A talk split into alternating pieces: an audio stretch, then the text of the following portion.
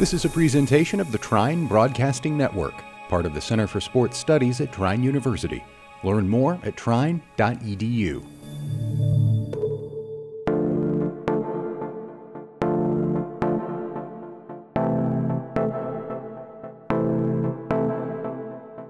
Welcome to the Center for Sports Studies podcast. My name is Brandon Podgorski, professor of sport management at Trine University, and I want to welcome you to this week's podcast.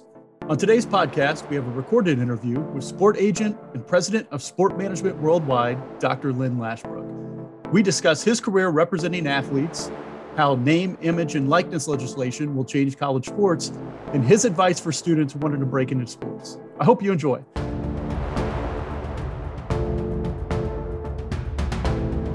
Dr. Lashbrook, welcome to the show. Thank you very much. Good to be here. Well, I'm excited to speak with you because one of the career paths that I hear a lot from our students is sports agent.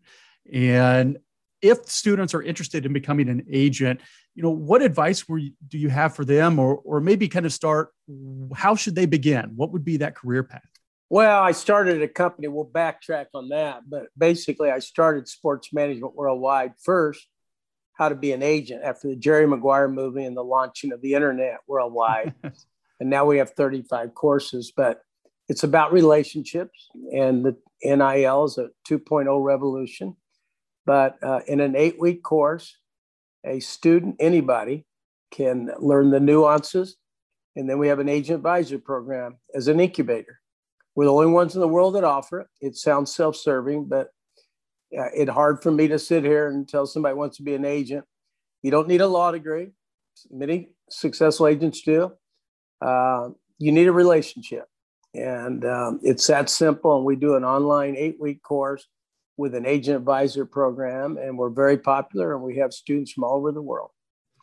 I think that's one of the questions I get the most from students is the law degree question. You know, do I mm-hmm. have to go to law school? So you're saying it, it it's not necessarily uh, mandatory that you have to do that. There's other paths where students can get involved. No athletes ever asked for my transcript, and I have a doctorate, but I don't think that got me anybody. And I got to be honest with you, as you're in sports management, I've been in sports management for 50 years.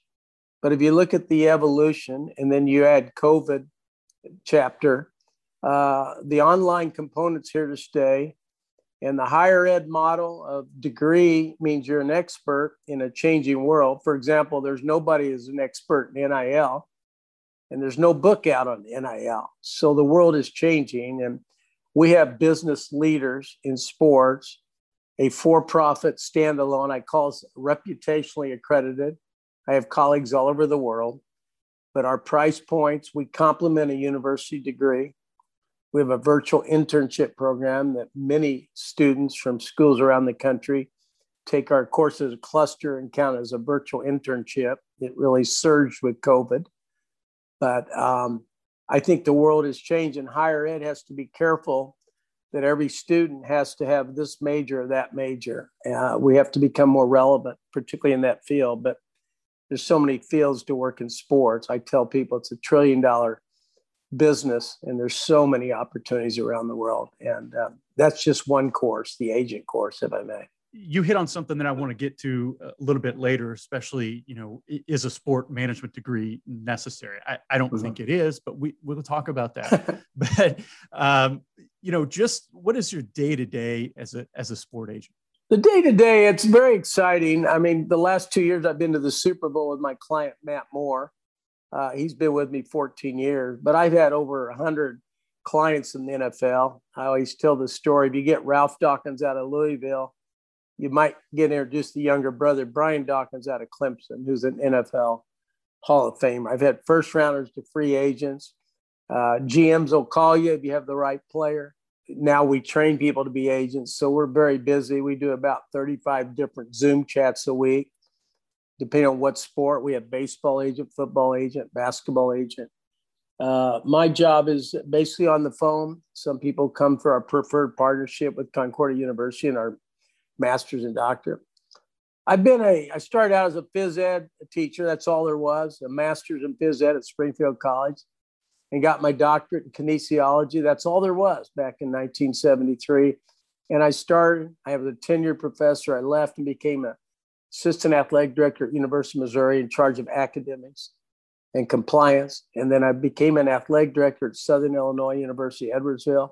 And then I moved up to University of Alaska, Fairbanks, turned down the Western Michigan job, became a sports agent through my network. When I was at Missouri, I met agents, and the rest is history. But to be honest with you, I, I don't, I tell people, I tell my students every day, it's not the degree on the wall that's most important, it's the wall, stupid. And I didn't mean that in a derogatory way.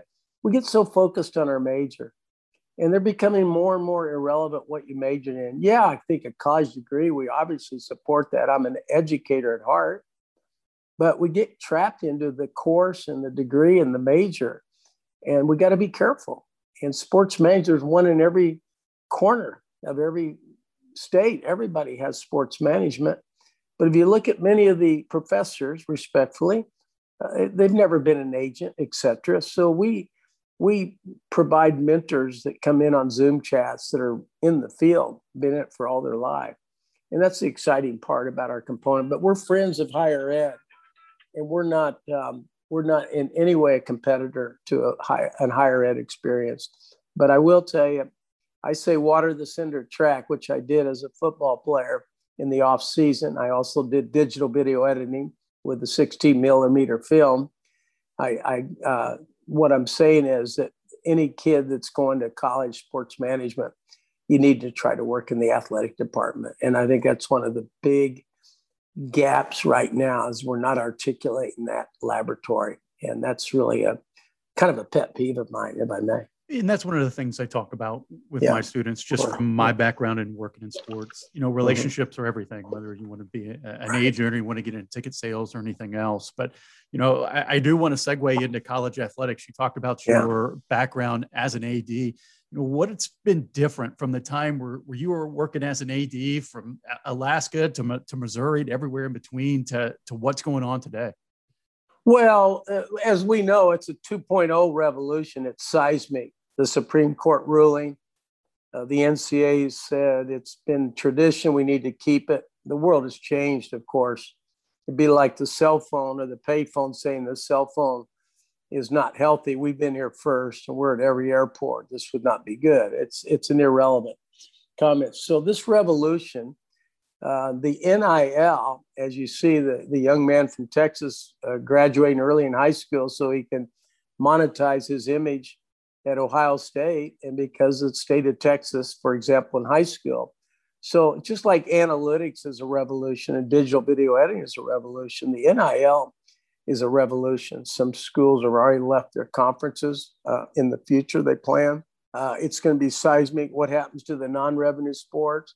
Uh, how much money can one sport make over another, one individual over another. Uh, it remains to be seen. We talk about every day. We have an NIL course, name, image, and likeness, with Mark Eisenberg, who's writing a book as we speak.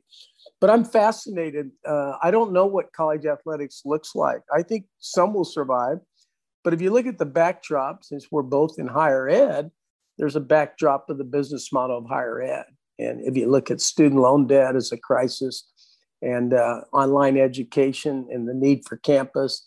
I believe in the campus experience. I've never said online's the only, but it sure works for the other uh, 200 countries out there that want access to what's going on. At the same time, the higher ed, this, the AD, and the booster that may rather give $20,000 to the quarterback that stays in state than they would uh, to the press box enhancement uh, I, I, think it's fascinating. A lot of ads are resigning as we speak, and and I don't think we know what it totally looks like. I think it's called, called the Wild Wild West.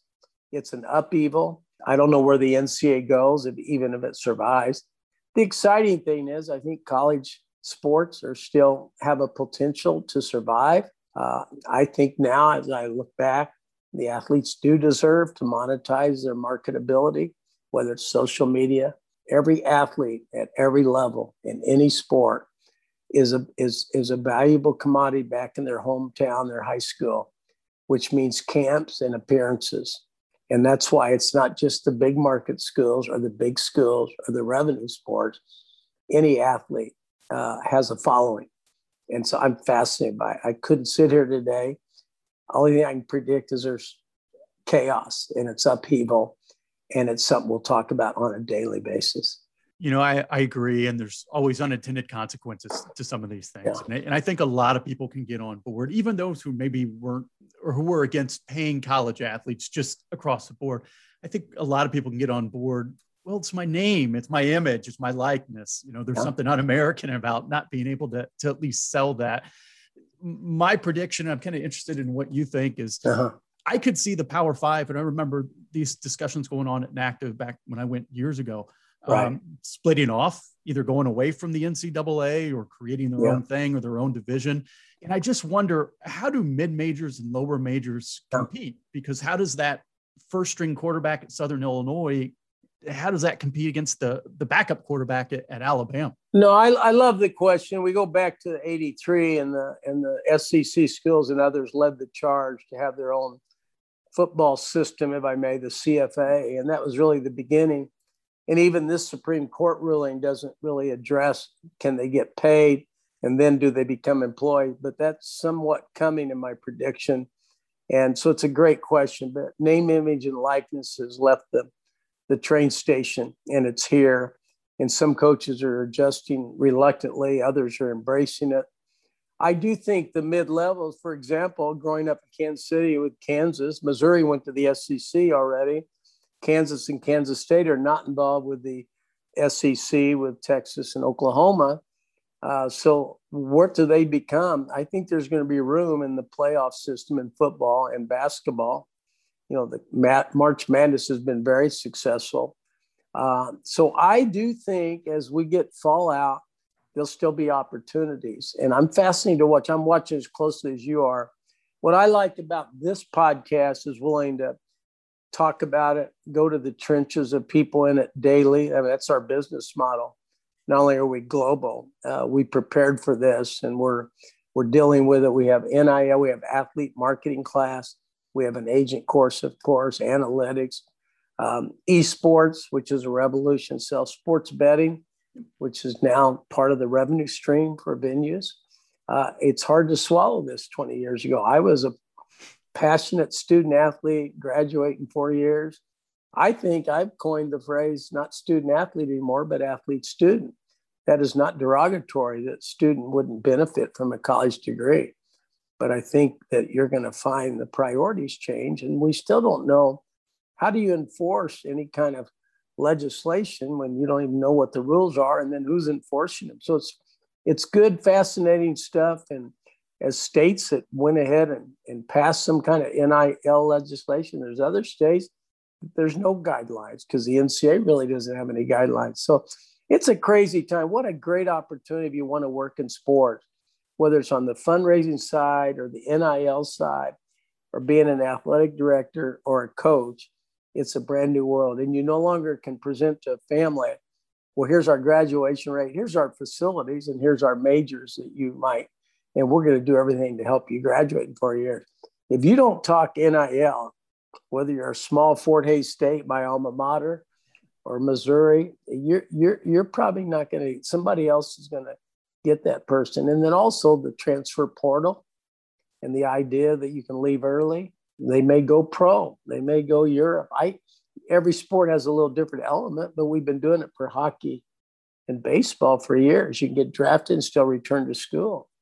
Now, a kid out of Canada might say, I can go to Michigan and play hockey and make money or um, I can just go directly to pros. Or somebody can stay another year in college because they can make enough money. So those are the new world that we're in. It's very exciting. There's so many opportunities out there for those that want to embrace uh, the innovation, the craze that's going on. There's a lot of pieces that need to be picked up. Every family and parents are going to have an agent advisor of some sort mm. advising them, and uh, that that's for sure part of the revolution. And I go back to the cell phone versus the payphone. The smartphone really revolutionized our society. It's not going away. We're not ever going back. And that's what I feel about NIL. We're never going back. And five years from now, we'll be talking about the continual innovation that goes ahead. No different than Facebook, eBay, Uber. Think of all the Netscape, Yahoo. When I started my company, we did dial up Yahoo. There was no Zoom and uh, think where we are. And nothing will stop the innovation, particularly from the ground up. Well, that's kind of the fun part about working in the world of sport. It's yeah. just always changing. And you talked about, you know, high school parents might actually need representation. Mm-hmm. It's something I never even thought of. And you're absolutely right. Yeah. You know, I, I have experience in, in college athletics and coaching. So I feel on the recruiting side, if my son was ever good enough, I, I can do that. But I don't know anything about building a brand or social media or, or things like that. So I would imagine those are skills that students need to start embracing right now. Well, families are going to be looking for some experience and expertise. I think the NIL director of a campus is going to be really uh, no different. The placement center or the library is best practices. Mm-hmm. Uh, that's really you're going to be talking to your colleagues, and you know somebody's going to out recruit somebody because they have a better idea. Everybody thought just the major populations would have the advantage, but there's there's a lot of money in these rural areas of these big state schools. I always use the Nebraska. A kid from Chadron, a quarterback, he's thinking about going to Notre Dame or Nebraska.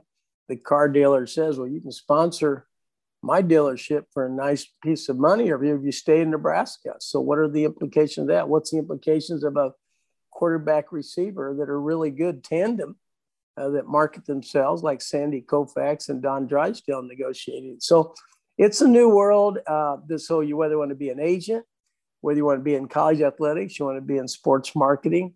Um, you know, analytics is so exciting. It's allowed that you don't have to have gone and been a great athlete to work in sports. It's the uh, access to opportunity democratizes diversity. I think we're the most diversified company in the world, sports company, and it's just access to opportunity. We have students from 163 different countries talk about diversity, we talk about gender, race, culture. We don't even keep score. We don't have a mm-hmm. scorecard. We don't have a quota, access to opportunity. And we always tell people they keep their day job and we'll never guarantee a job, which is the DNA of our integrity is we can't guarantee a job that's fraudulent. Yep. But with a zero debt, when you take a course and the opportunity to do informational interviews, we make a lot of sense. But until COVID, we got very few of any current college students. Now, every month, we continue to get more and more college students that realize they need more than just their degree from their prestigious university. And that's exciting to be part of the solution. I've never not worked in sports. And so I was five years old and I played catch with my dad, um, baseball. And then I went to my first Major League Baseball game, the Kansas City A's back in 55, I fell in love with the, the wall and the turf by George Toma. And I went to watched Lamar Hunt come and bring the American Football League, create the name Super Bowl after his daughter bouncing a Super Bowl.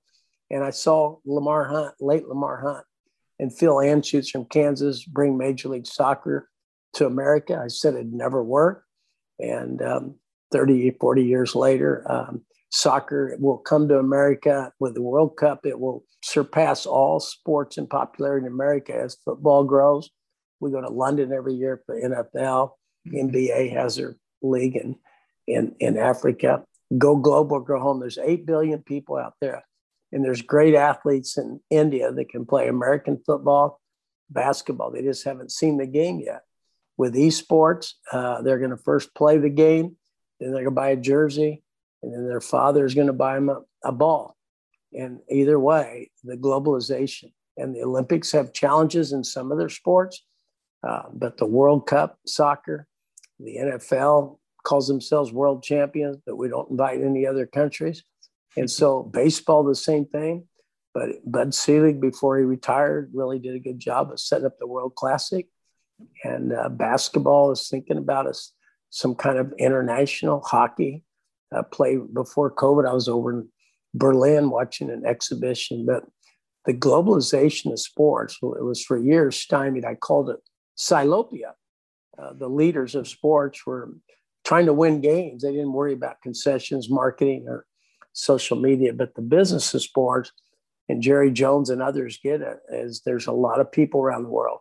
And when you go to London and sell out 70,000 seats and 20 minutes and you go to Jacksonville and they put cabanas up uh, in order to cover the upper deck to get 40,000, uh, you're going to have a tough time convincing me there's not a market in London and Germany and other places. So it's a very exciting time. Speaking of the business of sport, Dr. Lashbrook's a great follow on, on Twitter and, and LinkedIn.